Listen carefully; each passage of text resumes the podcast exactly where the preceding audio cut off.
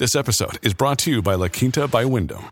Your work can take you all over the place, like Texas. You've never been, but it's going to be great because you're staying at La Quinta by Wyndham. Their free bright side breakfast will give you energy for the day ahead. And after, you can unwind using their free high speed Wi Fi. Tonight, La Quinta. Tomorrow, you shine. Book your stay today at lq.com.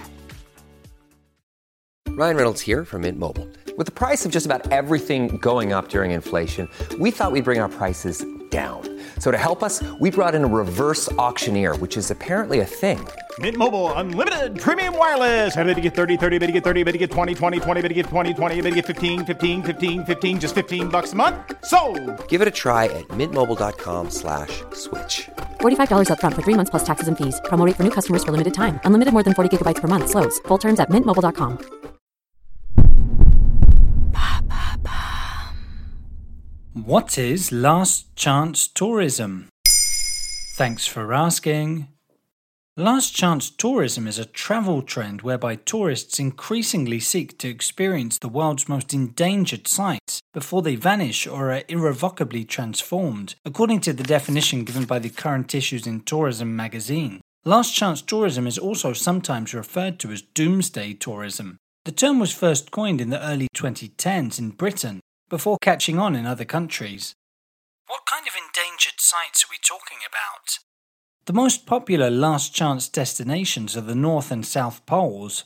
In a video by the North Atlantic Story Project, expedition leader Shoshana Jacobs shares her concerns. There is a growing interest in traveling through the Arctic. We call it last chance tourism, a chance to see the Arctic before it changes. It's already been undergoing a lot of changes, and so it's more important for us to then say, this is what might happen in the future based on what we've been seeing. It's unfortunate because there have been so many changes already. So basically, last chance tourism is a way of kissing some of the Earth's most spectacular sights goodbye. Another vivid example of a disappearing natural wonder is the Great Barrier Reef. Some endangered destinations are found in the US. Last chance tourism has been a popular trend among visitors of the Everglades National Park in Florida. The site is slowly disappearing and has been for more than a century. In this day and age, the park is about half the size it once was.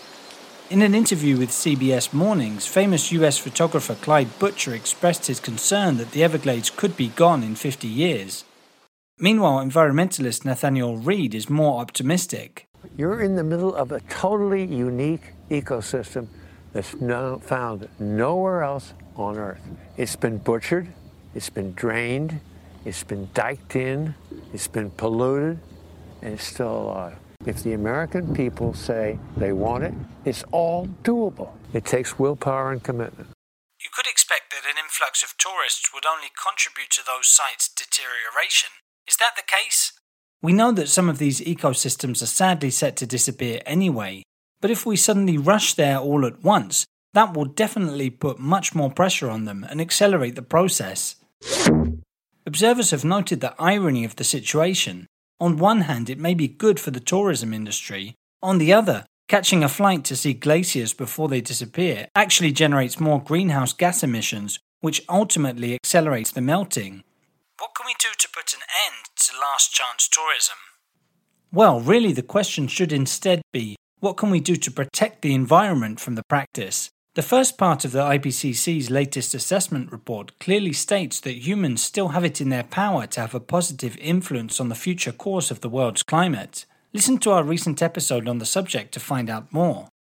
Unless we want to risk speeding up global warming, it's high time we reconsidered our attitude towards last chance tourism.